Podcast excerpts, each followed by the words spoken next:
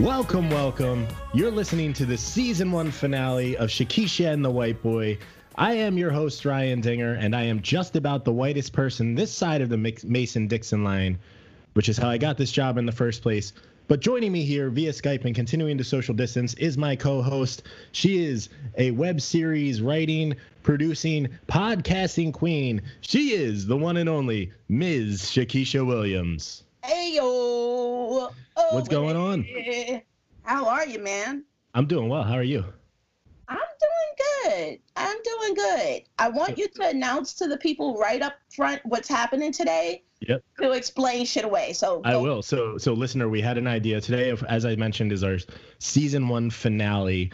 Uh, we are going without script today, and to celebrate, we are doing something that people have been doing. You know, pretty much every day in quarantine. I would say a lot of people. Uh, we're we're having a couple drinks while we do the show today because I think Shakisha, like me, you just kind of miss going out, having some drinks, and and talking. So I thought, you know, it might be a good idea to try and recreate that experience on the show here.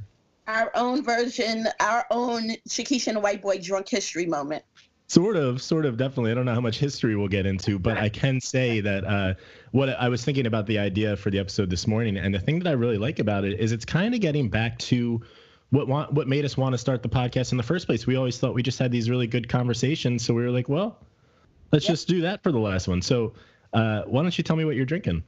Uh, I got a little Riesling, a little a little seven dollar Riesling from Yellowtail. Oh, see the yeah, Riesling. I mean, I've said it in the intro countless times now. You are so fancy, and you are continuing to stay on brand with that with your white wine. You know, it's a little chilly for me for the white wine, I would say, but you're going for it, and I love it. I am. I don't want to get like hammered to the point that I can't even communicate with you.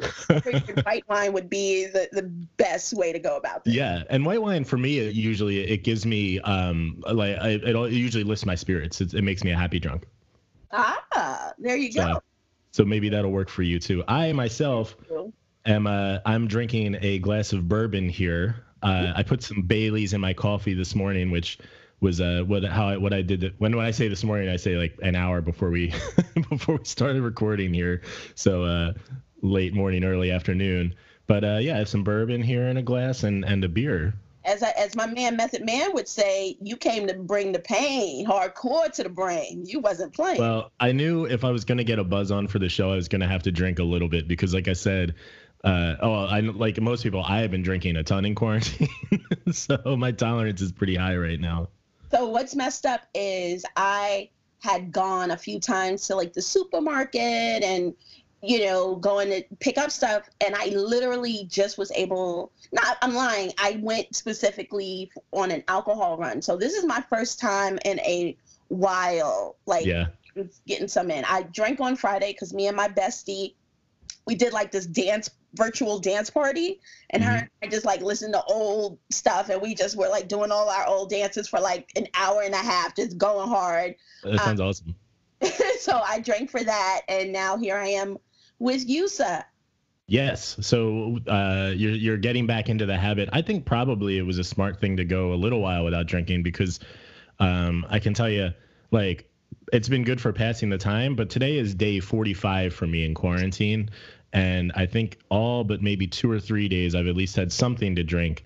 So uh, while it's been helpful in, in, staving off boredom and passing the time, my yeah. liver is is not going to be looking too good by the end of this thing. Oh my God! For some reason, your liver's name is Roger, and he's like, break, dude. Like, relax, man."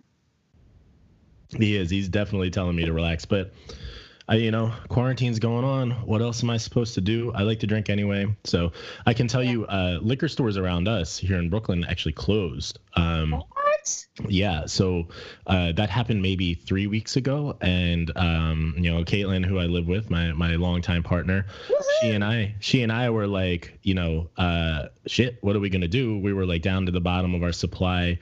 So uh, I was looking for like ways to get alcohol delivered. And the first thing I looked at was Fresh Direct.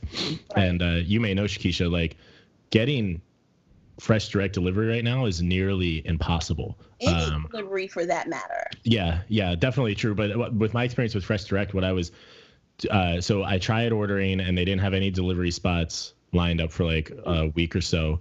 So I called the customer service and they were like, what you need to do is just you need to be on at two o'clock in the morning when the servers reset and try and grab a spot then. So I uh, set my alarm for the middle of the night one night, you know, shortly thereafter. And I was up at two o'clock in the morning on my computer waiting for Fresh Direct servers to reset so that I could get a delivery time. Well, they were delayed in their in resetting. So yeah. I was actually starting to read about like other options. And one of the things I read was um, that actually like people who are disabled, people who relied on grocery delivery before this were are, are really struggling right now because they they needed that even before right. COVID nineteen hit, and so that made me rethink my strategy. I was like, you know what, this is kind of ridiculous. Like I'm I'm up at two two o'clock, two thirty in the morning.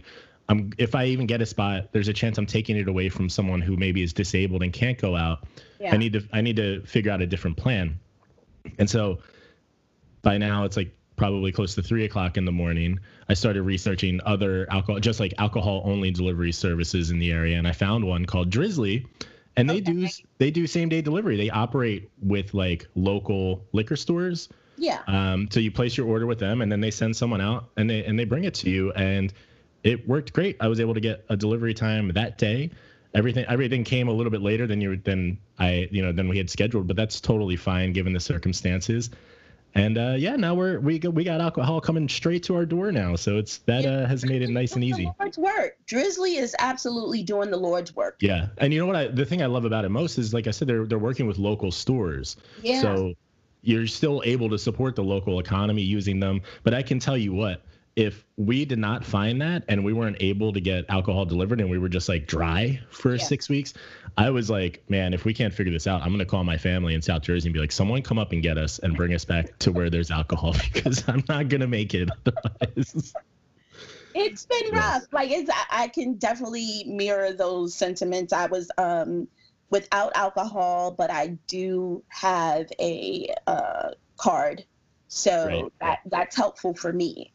Mm-hmm. Um, I'm not being expressive about what that card is. No, I, I don't blame you. Even though you know I, that's so funny that you mentioned that because I was thinking about this uh, yesterday. Like it's funny how how what you're discussing is now starting to be legalized in states and stuff, but there's still this stigma around it where you're like, I don't think I want to broadcast. I don't. I don't blame you at all. I may want to go back to you know corporate. I don't know, but for today, you know, I, I have a card, so I I was kind of able to ride that wave uh, yeah. for a while. That kind of kept me even. Um, but it's nothing like just kind of having like a buzz. Nothing like totally. it. Yeah. Um, I was thinking about when I was probably 17 or 18. The first time I ever like drank, like went, I snuck in a bar, and I remember the first time. I remembered how long it took me to use the bath. I peed for like like 10 minutes straight. I was like, what the hell? My body completely rejected the alcohol in my system. yeah.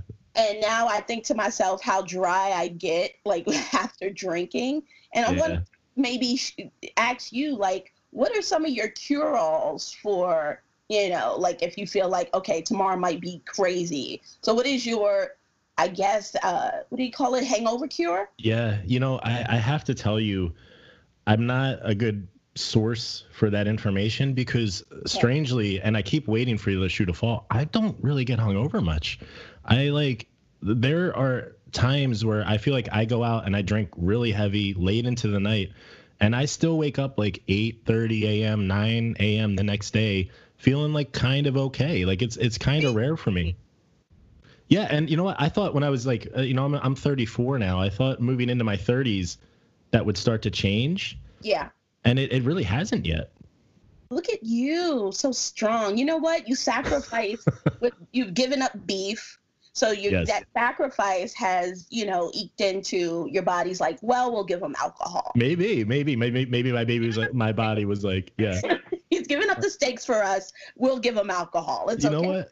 I, I think that that would be very thoughtful of my bo- of my body to do. If I could continue to live on this way, that would be great. But I, it's not that I never get hungover. It's just rare. Like I can tell you, um, January 1st of 2019, I was extremely hungover. And I have a, I remember the date and the memory specifically because I remember thinking this is how I'm starting off my year, huh? Like I went way too hard on New Year's Eve, had way too much champagne, and uh, yeah, it was it was ugly the next morning. So it does happen, but it's not as often as maybe I feel like it should be. Well, a good friend of mine, her cure all is um, Pedialyte.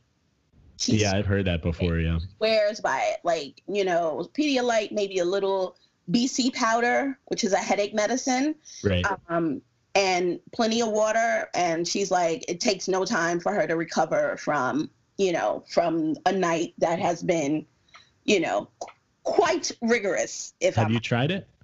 I have. Um, I had an I had a brown liquor shack moment, and I had to go to work the next day. Yeah. And um, in my infinite wisdom, I ran down to the local Duane Reade, and I grabbed the the the you know I guess it's probably like a quart. Um, mm-hmm. Of Pedialyte, and it worked. It actually did work. Like I needed a minute. It wasn't like it was right away, but eventually, probably about a half hour later, I felt good. And I'm not saying it works for everyone, but it's right. certainly because Pedialyte's that weird flavor, so not everyone can consume it. Yeah. Uh, but for me, it worked. Gatorade has never even worked like that. I, you know, to replenish electrolytes, it's never even made me feel like, "Whoa, that's good. That's good." Mm-hmm. Mm-hmm. So yeah. Yeah, I don't know. I I think um, I, I wish that I had like some good advice. I, you know what I've heard helps hangovers is uh, greasy food. Like people have said, if you have like a really good, like um, bacon, egg, and cheese sandwich or something from a bodega or whatever, like that is a good way to. Yeah, but usually you're like not really in the mood for food after a. Yeah. A little, you know, after I, I don't even call it a bender because it's not always about just like shit face and unable mm-hmm remember what happened the night before. Sometimes it's just a little too much and a little too early the next day. Sometimes that's exactly enough to be like, holy God, yeah. kill me now. that's a bad, that's a bad combo. Um, I did also want to ask you. So, like, when all of this is said and done, the world is never going to be the same, right? Mm-hmm. But you, you, would think so, yeah. Your like plan of action, like when when the the because I I'm, I'm gonna implore absolutely everyone under the sound of my voice. Do not go out of your house and start mingling until they open up the country clubs and tennis courts again. That's yeah. Once, once those are open, um, what is your like kind of exciting excited to do? Because you and you and Kate tend to travel? Like, what is your thing? Like, what is the thing that you want to do the most? Yeah, we we have definitely talked about using like uh, taking a trip somewhere. Um, we actually have discussed. Uh, so you know, uh, and and probably if you listen to the show at, by now, you you kind of understand where I where I sit politically. Uh, I felt that the that the stimulus check that they that they passed, um, yeah. you know, for for citizens, I thought that that was uh, like almost insulting, insultingly low in terms of the amount. And you know that the only reason that they did that much and that the Republicans and he who should not be named did that much was because they just want to stimulate the economy enough to make it look okay for a reelection, right? Like yes. Yes. So. So. so what I decided was, you know what? Well, well, first I was jokingly saying I'm going to fucking die with that twelve hundred dollars in my bank account. Like I am never going to spend a dime of it because, yeah. like, nuts to you. Twelve hundred dollars to like help through what could end up being a six month crisis. Like, go fuck yourself. Right. But uh, what Kate said was like, well, why don't we use that money to take a trip out of the country and just make sure we spend all of it in another country? And I actually like that idea a lot more. So I think that's the plan. Like maybe go to Mexico or something. Like what's what's the place that would annoy him the most? It would probably be Mexico, right? Mexico or China actually. China, yeah, but China, I have my reservations about because, like, uh, you know, as much as he has issues with China, I do think that there are reasons uh, for normal, reasonable people to also have reservations about how China operates. Yeah. Yeah. Yeah. So I think I think Mexico. You know, like Mexico would actually be good. They have some really a, a friend of mine found like all these really cool villas and yeah, offsite. You know, not at the big, uh, you know, resorts, just kind of offsite stuff. Mm-hmm. A lot of great places. I know yeah. they they're going through a lot but they have a lot of great spots. So yeah, that would that would definitely piss him off. Yeah, we were thinking Mexico City. You, you know, we're we're not really resort people. Um, nothing yeah. nothing against it. It's just like when I go to a, a new place, I want to really go out and like experience that place. Yeah. And you can't you can't really do that on a resort. So we were thinking Mexico City would be cool. Um, you know, certainly you would have to be careful and there there are issues in certain neighborhoods when, once the sun goes down there it can still be a very dangerous city in, in some parts but new york can still be a very dangerous city in some parts so talk about it you know what about you what, what do you think you want to do it's so much that i want to do um, i'm a filmmaker and i definitely want to get back to like a production i'm in the yeah. middle right now of like writing a couple of scripts and um, I've been editing like a mad woman. So everything has been for the past week has been just all about that because I have a tight deadline coming up. Um, and looking at the full season of Curvy Girls coming out within the next few weeks. Really? Yeah. So keep your eyes out for that. Oh, official, oh, official date coming very, very soon, probably um, a few days after we air this.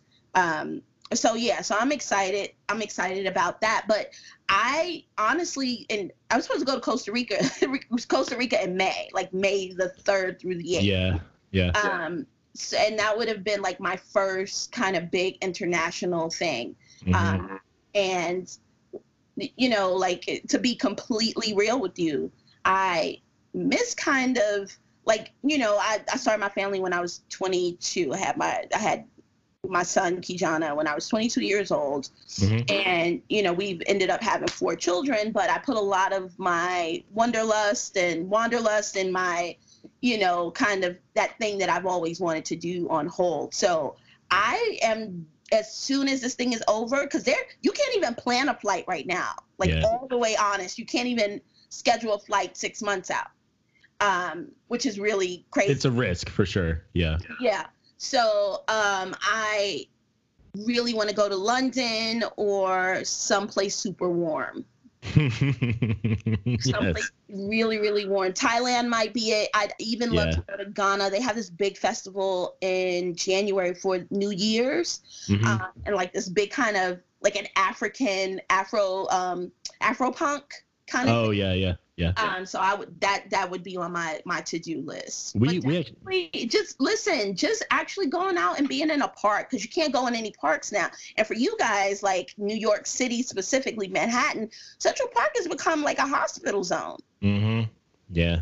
Yeah. Um, I mean, obviously we're nowhere near there, but just seeing the images, you're like, it's it's surreal for sure. It's incredible. I have to also say I miss like going to like checking out you know if you if for anyone who's listening uh ryan's a guitarist so and he does like and he produces. So um i miss kind of going to like seeing my friends play and that sort of thing and i won't miss anymore like it's been times i'm like oh my god. Yeah. Start till eight. That means i have to get back to you know like i have all this and then it's no just go have fun and take your ass home when it's over. Yeah I, I feel you because i've been thinking you know like once things reopen and we can start to be social again i know after a few months go by i'm going to start to get complacent again and, and start getting back into that habit where i like i don't do stuff sometimes. Yeah. And i'm i've been trying to tell myself like remember this feeling like that that i'm experiencing right now. Like remember how much you missed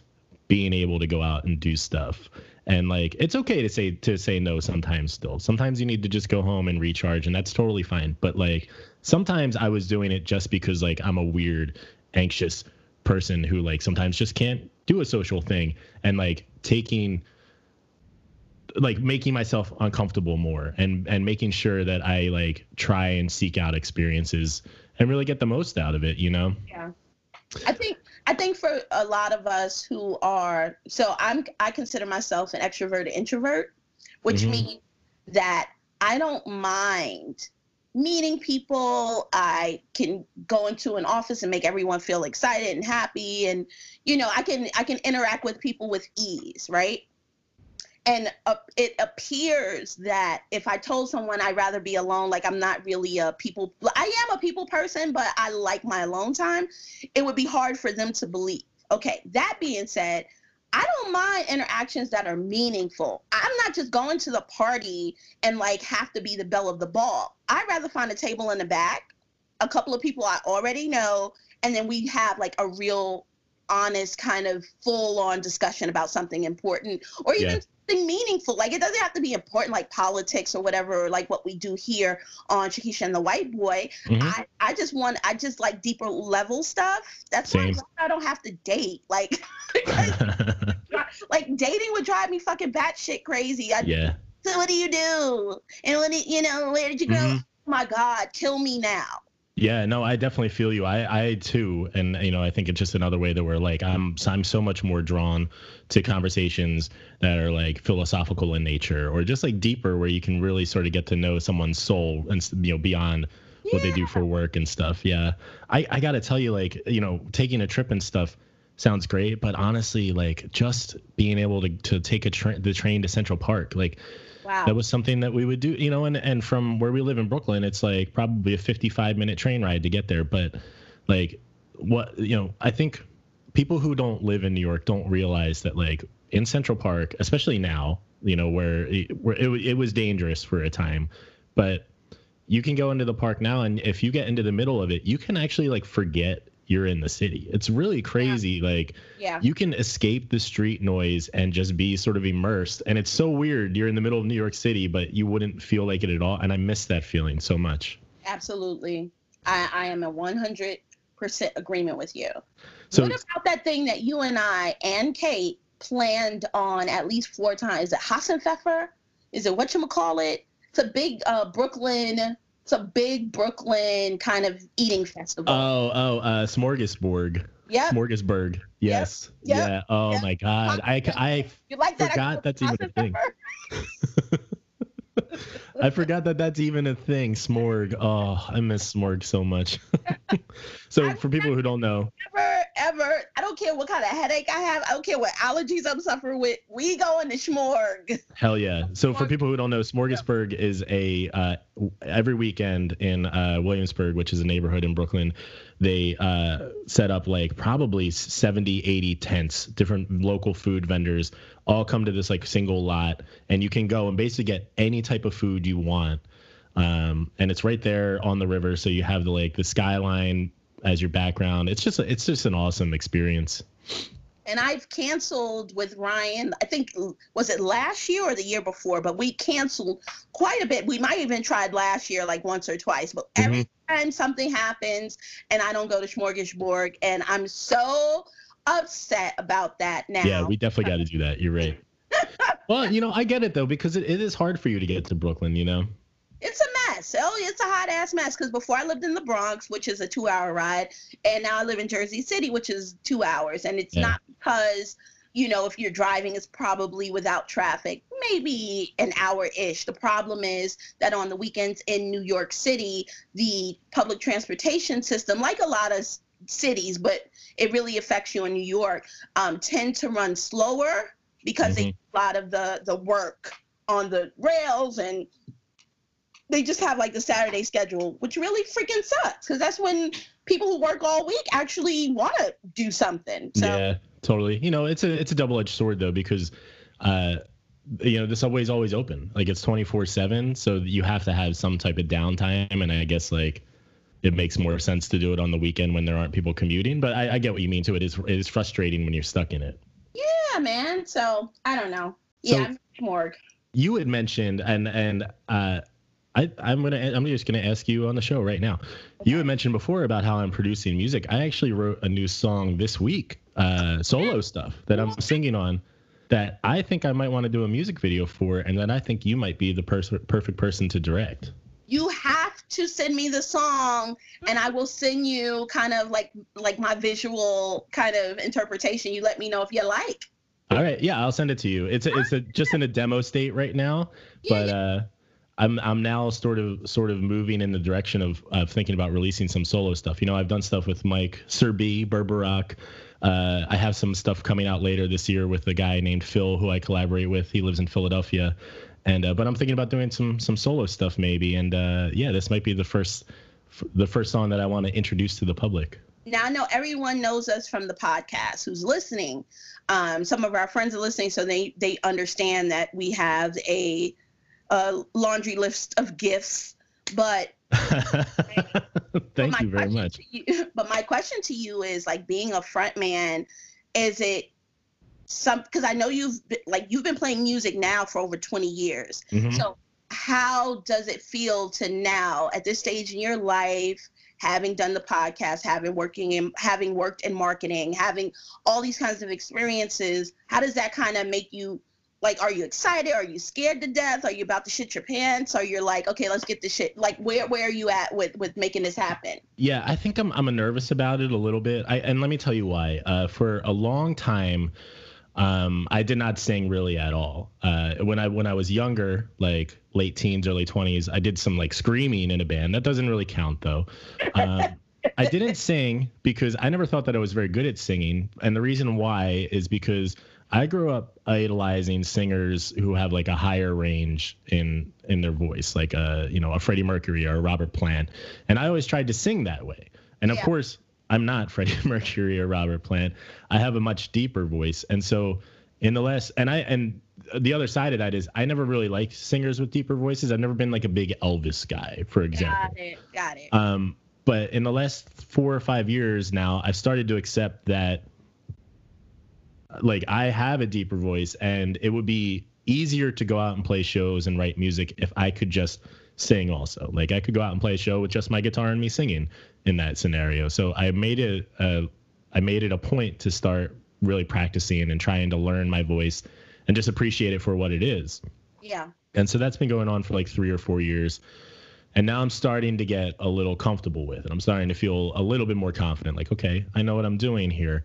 Um, and so uh, yeah, this week I, I and I've been sort I've had songs that I've been writing where I wanted to sing on them, sort of in flux for like probably a year now, different ideas, just throwing up against the wall. But earlier this week, I I I started a new song musically, and I had a vocal idea, and it came together very quickly. Like it took me two nights, and I pretty much had the demo finished, wow. um, uh, which is like crazy. I never write songs that fast, and I think it was just like a, a breakthrough moment for me. Like it was like I sort of now figured out like okay I can sort of do these things with my voice and I'm comfortable with that and I don't feel so nervous about it that I can't share it with other people. Like I've I've sent it to a couple friends and stuff for their feedback. I will send it to you after this show.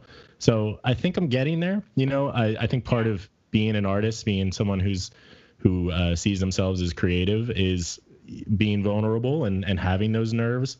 And sometimes you just got to take that leap and start putting things out there. You know. Yeah it's kind of cool. Like I was having a conversation with someone yesterday um, about collaboration and partnerships, and in music, um, collab like I guess you know if you're in a, a group per se it's a little bit different than being kind of working with someone in a band or whatever but mm-hmm. have you heard like like positive things from from your bandmates? Like was has it been supportive? Has it been like a you know like has it been like oh shit ryan go ryan go ryan. Go. yeah it's been pretty good. I would say uh, so i you know i sent the the track to sir b who shakisha you know and and anyone who knows us knows is, is one of my number one collaborators. He and i work together on a lot of stuff. Um, i send almost everything i'm working on to him for feedback and reaction. I always like to get his ideas and so i sent it to him the the demo track, uh, a rough version of the demo. I've done some work on it since on uh, a Tuesday or Wednesday, and he wrote back and he was like, "This is so good that I'm actually mad at you right now." so, yeah, I mean, I think what compliment. Oh my god. it, it, yeah, yeah. No, it made me feel really good. But I think, um, you know, I've I've been lucky enough to be surrounded by people to collaborate with who are of that mindset. We're all sort of want to it's it's it's a lot like when we go to karaoke and it's just kind of like support everyone tell them they're great it doesn't really matter. And that's sort of how i feel like the people who i collaborate with musically we all sort of treat each other. We're all, we're trying to build each other up and make each other confident because we're all so good at tearing ourselves down we don't need other people to do it you know? Yeah. I, I honestly feel like i'm glad that i met my crew at this point in my life. Like I have friends who I've had for years. You know, I have good good friends who collaborate with me on writing or produce, you know, in the in the film industry. I have like my besties. I have a friend who I've had for God, I've, since 2000. Her and I went to school together. So like we've known each other this whole time. So 20 years, that's insane. Yeah. Uh, but overall, my you know, Drake says no new friends. I say new friends with kind of what you want in mind. Like mm-hmm. I I met you, I met Berberock, I met a bunch of our people. And for me, you know, it was a good time in my life because I had gotten past an idea that all my friends, and I'm not saying that I thought this, but I never thought I would have like white close friends. Yeah. I never thought that I could make like I always had relationships with white people, but mm-hmm. I have like friend friendships with white people. And I'm so glad that I got to a place in my life where like I'm not gonna say I don't see your color because I see your color. You pale as fuck, man. You pale. yes, I am. Yeah, you are the anti Shakisha. You know, like somebody. Oh, that is my. Oh, that's my jam. You are so not. You are so not my jam. You are the Neil Sedaka to my sexual playlist. yeah, please tell me how you really feel. I'm halfway through this Riesling, so you're gonna get a lot of that. Yeah, yeah, no, please continue. Liquor Shack, where I'm just like, Bleh. but yeah, you're gonna get a lot of real. Um, but at the same time, you are certainly my brother from another mother. Like mm-hmm. so much of what I have developed with you all, I'm so grateful for. Um, especially you, Ryan, because you give me like kind of a peace of mind. Like you're not you, you, you know you're you're just like this even dude yeah. And, oh, thank you very much. Yeah, you're really even. I know you have the capacity to, you know, flip the fuck out. I know that. I know that. You're an artist. I know. I know. I see how Kate kind of looks at you like sometimes like, okay. Yeah, she knows for sure. 10 million notches. But honestly, the fact is that had I met you at any other time, I would have just like met you and thought you were cool and maybe seen you on the street one day like, oh shit, Ryan, what's up? Like, oh, that was a cool dude, and not have gotten this kind of level with you. So yeah, grateful, man. I'm grateful. Did you? I, am grateful that I met you too. Uh, but uh, you know, I was curious as you were talking about it. It was making me think like, um, you know, making friends a lot, and I feel this way, and a lot of people talk about this. It's it's hard to make friends as an as an adult, you Absolutely. know. And do you feel like maybe it's gotten easier for you over the years? No, it hasn't actually. Like okay, so for me, I have a very intimate group, and you and I have talked about this offline quite a bit. Um, but for me, I am very guarded. Like yeah. my outers, like everyone will be like, "Yo, she's mad cool," because I am. But as far as the the inner circle, my inner circle is super duper small. Mm-hmm. Never like a real kind of like you'll never see me with like 500 people at one time. Mm-hmm. And for me, it's continued to be that way because over time, you know, um, for you musically, it's a little bit different for me, having collaborated on films, having had a business since 06. I started my business 2006, having had partners and and stuff like that. I've often opened up myself. So it doesn't make it easier. It just makes me more guarded because of the experiences I've had with people. Um, part of it is me. I've always um, growing up have like kind of was taught to be silent about my feelings, right? Yeah. That's never going to work in a in a real friendship or a real partnership. But I I have taken those kinds of things into partnerships and relationships and it fucks it up because at the end of the day when I finally speak up it feels like a rant. You know, it feels like I'm like, well, why didn't you say something before when it was really bothering you or why didn't mm-hmm. you it that way? So no, it doesn't make it easier as I get older. What I do though is I value the people who I call a friend. Yeah. That has changed. I understand the value and I also understand how important it is to show up. Like friendship isn't just about you know, when we're kids, we think about friends and we think about ourselves in relationship. I mean, in relation to friendship. we don't think about that other person. Friendship is a two-sided beast. You have to be willing to put in a little bit of time. You have to be willing to show up. You have to be willing to take the phone calls. Like yeah. I learned that. So no, I'm still very guarded. I don't let everybody in. Mm-hmm. Not everybody deserves my attention. But for those who I, I I consider a friend, I give my attention and love to completely. Yeah. Yeah, I, I think I feel the same in a lot of ways. Um, I think you and I are alike in that I can sort of go into a room and if I'm in the right mindset, I can chat with anyone and sort of have that relationship and be cool and not you know i'm not saying be friends but just on a surface level like be sociable um but there is uh you know like on the surface i am a happy joking guy but there is a lot of like i don't want to say darkness yeah. but there are a lot of morbid thoughts or dark thoughts or, or thoughts that other people would consider morbid or dark that I just consider natural sort of underneath the surface. Yeah. And it's hard for me to start to like show that part of myself, which is like really so much of who I am. And I think about um like there have been times in my life where like I would maybe be an acquaintance with someone and thinking that it was like building toward maybe a friendship and I would say something about I don't know, death or whatever and they would sort of be like taken aback like whoa that doesn't sound like you or like yeah. you know and then i'm kind of like oh like maybe you know this person isn't really like maybe that we didn't have the connection i thought or maybe they don't really get me the way that like i thought that they did.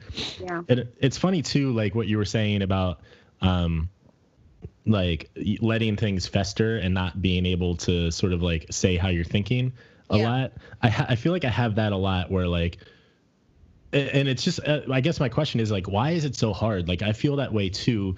Sometimes you can and it's even like with your partners right? Like i'm sure it's happened with dwayne where you're upset about something but like and he knows you're upset and he's saying what it, he's asking what it is and you have the head the the words flowing through your mind but getting them to actually come out and say like actually start saying it is like a real challenge so it's not that way for me personally and that's a man woman thing that's where the, yeah. the where our intersection happens.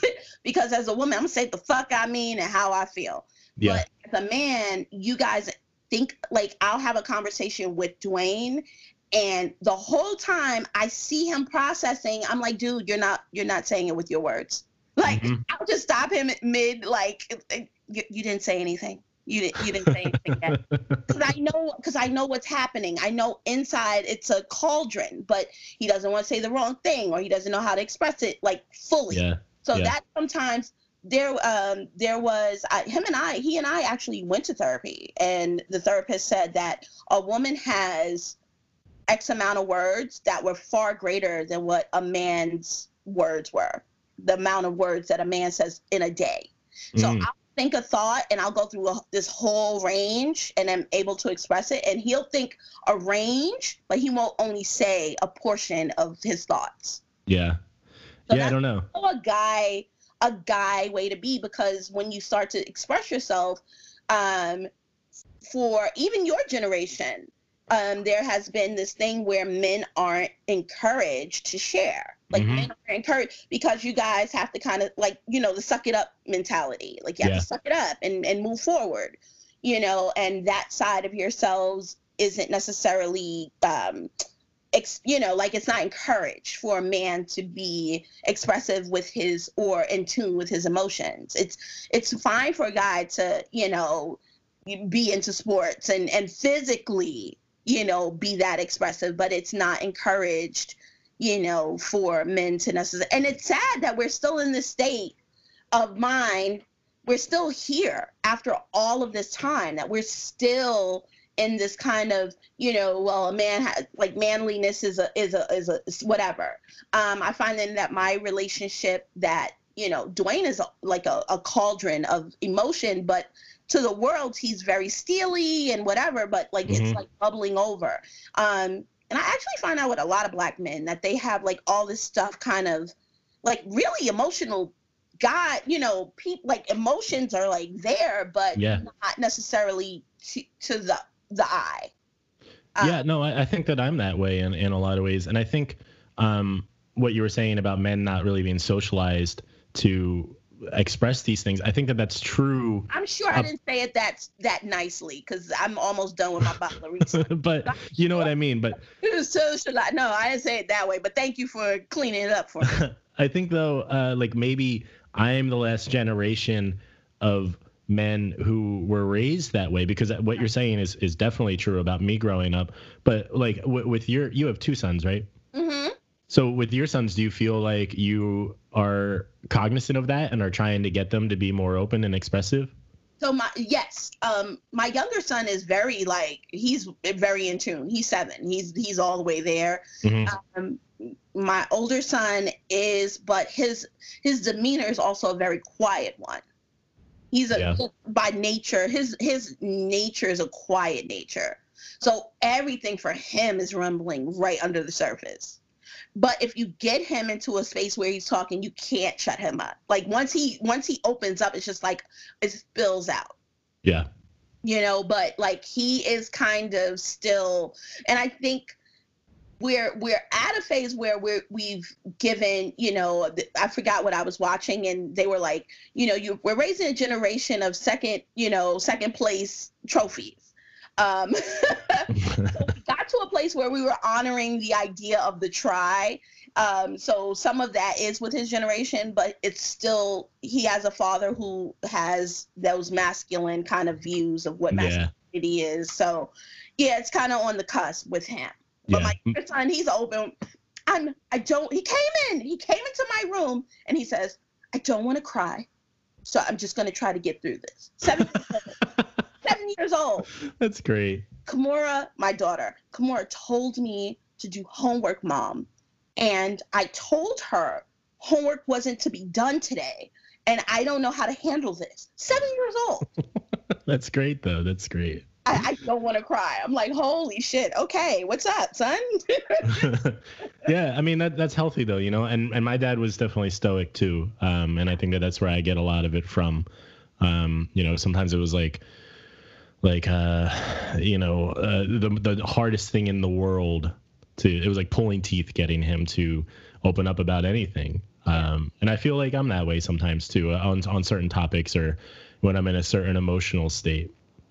It also happens when we go through a lot, we survive it, but the day doesn't stop. Like there's no so for instance, if like when you lost your dad, the days didn't stop. You still had to go to work. You still had to do still Mhm. had like you didn't have a place that you can kind of run off to, deal with that for a while, and then come back to real life Yeah. So the generations before you and I are absolutely foreign to the idea of going to therapy, going and talking about it, hmm searching, reading the books. Like sometimes it doesn't take ther- therapy. Sometimes it just takes that introspection.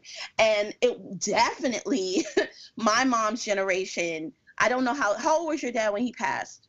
Um, let's see. He was 65. definitely his generation was not of the generation that got in touch with the things that hurt them and their idea of getting through it was just pushing past it and burying it. Hmm so some of the things that might have the pain that he's gone through with the disappointments like y- you don't have time for that shit. Like you're a working class guy. Right. when the fuck do you have a chance to go like come home from you know your job and be like okay babe give me like an hour so i can now decompress and really think about all the things that my life the turns that my life has taken i'll see you in a bit. You don't have Mhm. time. You don't have time. You got kids. You got bills. Life keeps coming at you. So that generation of life is coming at me and wanting that to be for, like wanting that for you you know to be able to have a quick recovery because life Yeah. life Yeah. fucking sucks. Life is hard. You know, I think about my grandmother the same way you said your dad. Like I think about her. I like this is funny that we brought this up. Wow. So literally I was watching Peggy Sue Got Married, which is a movie that stars um forget it. Um, definitely Nick Cage is in that one, so check it out. But it was in the '80s, and she goes she goes back in time, but she sees she goes get gets a chance to hang out with her grandmother. My grandmother raised me, and when I think about my grandmother, all the negative stuff, I think that I wish I could go at this time, kind of back in a time warp, and have a conversation with her and let her know that I wish I could be there for her mm-hmm. in a way that was nurturing to her. Yeah. Um, she tried to nurture me and the things that she gave me, and that I understand now as a grown up, you know, what she went through and what it was like to raise not only her kids, but then her granddaughter. Like it was a rough. It was rough. Mhm. And have that conversation with her. But for her, like, like she didn't go through therapy for all the. I think she suffered with, like, you know, sexual assault when she was younger. Um, you know, racism, just like all the PTSD shit that could possibly happen in your life. I have to, you know, think about that. But I'm also aware that when it comes to my daughters and my sons, that I can have a conversation with them and say it's all right to feel that. It's all right to go through it, and it's all right to come out from the other side. Yeah. You need to go through it, feel it, feel the feelings, you know, and then, you know, pick yourself up. Yeah, that's that's really great advice, and I get that way too. Where I just like, not only would I do I wish that I could go back and talk to my dad and and sort of tell him I think because I know that my dad and I were very alike, so I think I have a pretty good idea about what was going on internally with him while he was sick, even though he didn't talk to the family that much about what he was feeling. Um, the most, and I, and I mentioned this on a past episode, most of the talking that I did with my dad when he was sick was more about his past, like before everything had happened, you know? Yeah. Um, the other thing I think about, uh, and it's funny that this came up. I also think so because I was thinking yesterday, like my dad, uh, you know, he was a bus driver, so he was definitely a blue collar Yeah. worker, uh, you know. But we grew up in a pretty well-to-do community, and we were able to do that because uh, we never, like, we never really went out to eat. We didn't take ma- very many vacations as a kid. Like, it was really my dad was working to pay for the home in the nice community, and like sort of just give us the opportunity to like jump off from there, right? Like he wasn't enjoying the fruits of his labor. He was doing it all for um, his kids and his family. And, uh, you know, that's obviously super commendable and, and what you expect from a father. But uh, he got sick, um, I want to say probably like a year and a half after he had retired. And after Wow. uh, my youngest sister, who was the, the last child, after she had graduated college. So, like, he kind of done his job, gotten us all through college and out into the world. Uh, he had just retired. He was ready to sort of just like live on his pension and and kind of have time to himself. And then he got sick. So I was wondering, like, I and I, I've been thinking about this a lot. Like, I wonder what he would be doing now. What type of hobbies he would have developed, or like Yeah. how things would have gone on if he didn't have to work anymore and didn't have to worry about like taking care of the kids. You know, we're all adults, so. Yeah. It's I don't know. It's funny the, the stuff you think about when someone's I, and I can tell you this too, and I, I I guarantee someone who has never lost a parent or a grandparent or someone close to them won't understand this.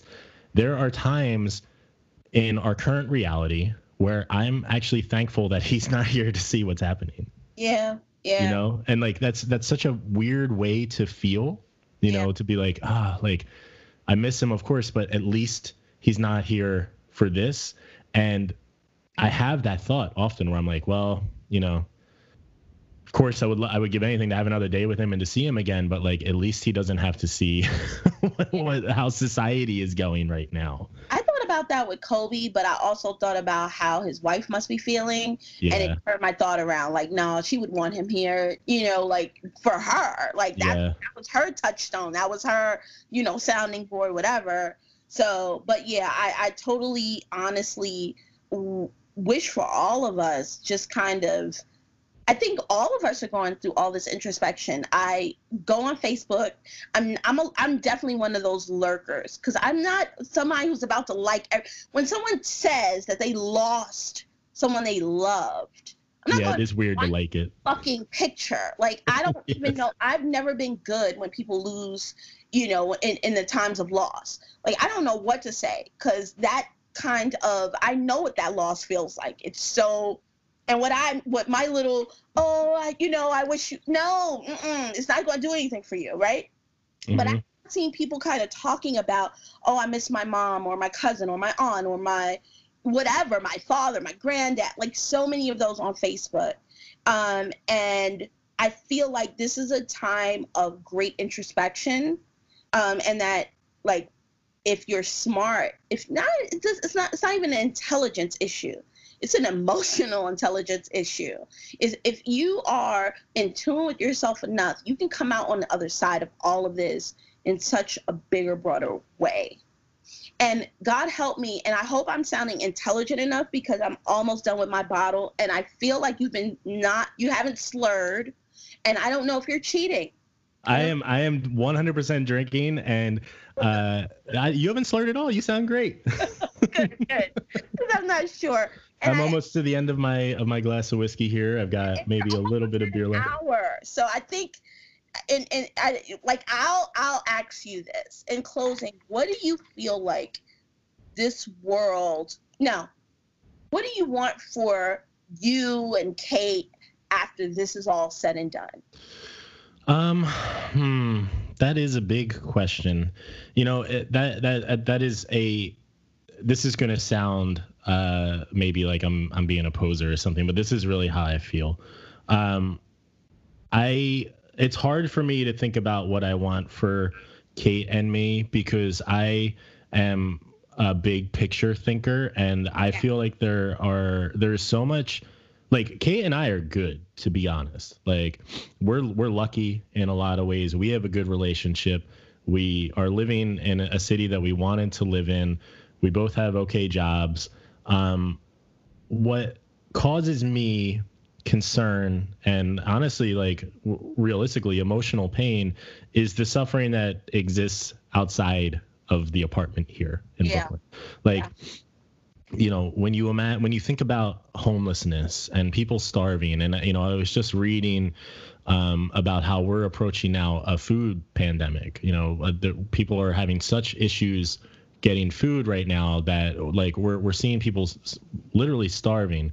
Stuff like that really is is and, and and it's not surprising of course but it's really really bothersome to me. And it's bothersome because i know that we as a society can do better. I know that we as a people can do better. And I know that we have the resources to do better. There's enough food for everyone yes. to be able to eat. There are enough raw materials that we can build shelter for every person on earth. There's there's literally no excuse other than these imaginary conversations about how do we afford it? How do we afford to do that? Yeah. When you have when you have the resources already, costs should not be a concern, right? So, what I would hope comes out of this is a like awakening of consciousness, a broad awakening of consciousness where people realize, like, look, man, we're all in this together. We're all living this life together. And there's no reason why some of the suffering that exists in the world needs to exist. There's still going to be suffering. I'm not imagining a world where, you know, even if you have everything in the world, if you lose a loved one, you're still going to be upset Absolutely. and suffer, right? So true. But so there is there is suffering in the world that is extremely preventable. That's and right. I I would love to see us come back from this and and unify and start to address these issues in a real way in a global way where we can actually say, look, we're all one human race and every life is as valuable as the next. No life is more valuable than the last. Amen. And, and so therefore we need to start ensuring that people have the things that they need to have a somewhat comfortable, dignified life. And to me, that's that's like I said, shelter, food. I think that healthcare should be guaranteed you know, you, you can you can debate about what the thing should be, but we need to start working toward this standard of living where people aren't living in just abject poverty and suffering every single day, you know? How about you? What do you think?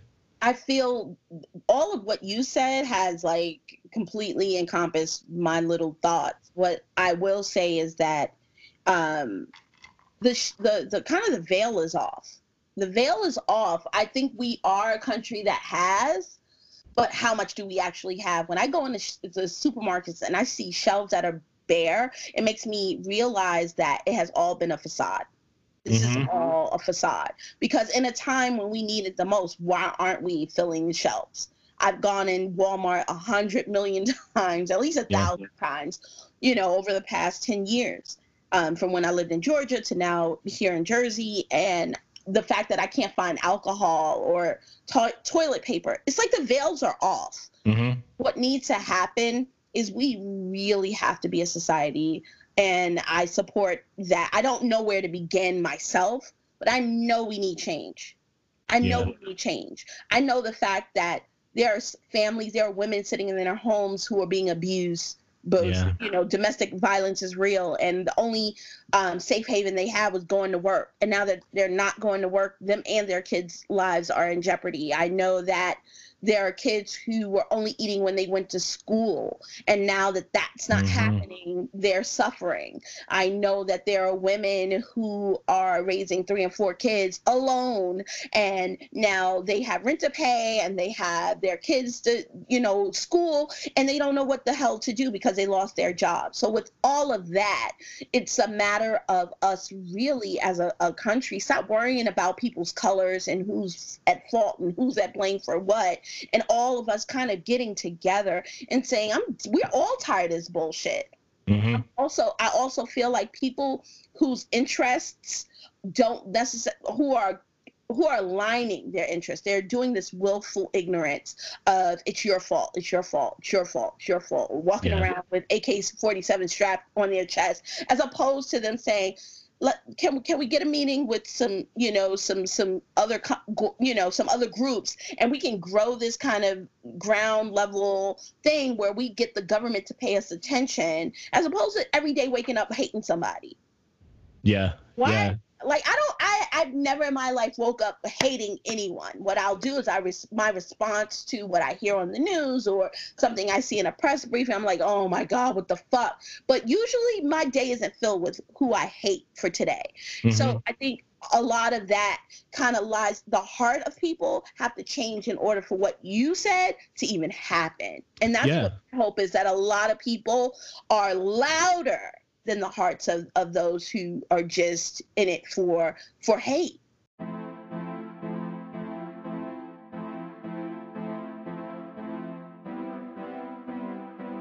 That's a wrap for this episode and this season.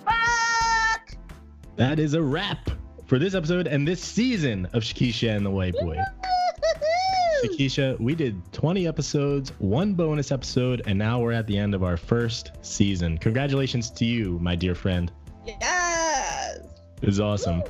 Listener, if you liked what you heard this season, please subscribe and review us wherever you're listening. And if you've made it this far and are still listening, I don't know how you haven't followed us on social media yet, but you should. Clearly, you like the show, and uh, we we want to we want to see you there too. Shout outs to our dear friend Berberak for writing and producing our intro music. You can find more of his music at brbrck.com. Shakisha, we should uh, have a meeting about season two soon and Definitely. start figuring out where we're going. I know you got to focus on CGR though. boss, because I am fucking lit. yeah, yeah, no, not today. Not today. Today, enjoy it. Enjoy it. Uh, but yeah, we'll, we'll talk soon and we'll figure out where we're going next. And uh, guys, thanks for listening. We can't wait to see you on the next one. But uh, until next season. Peace, y'all.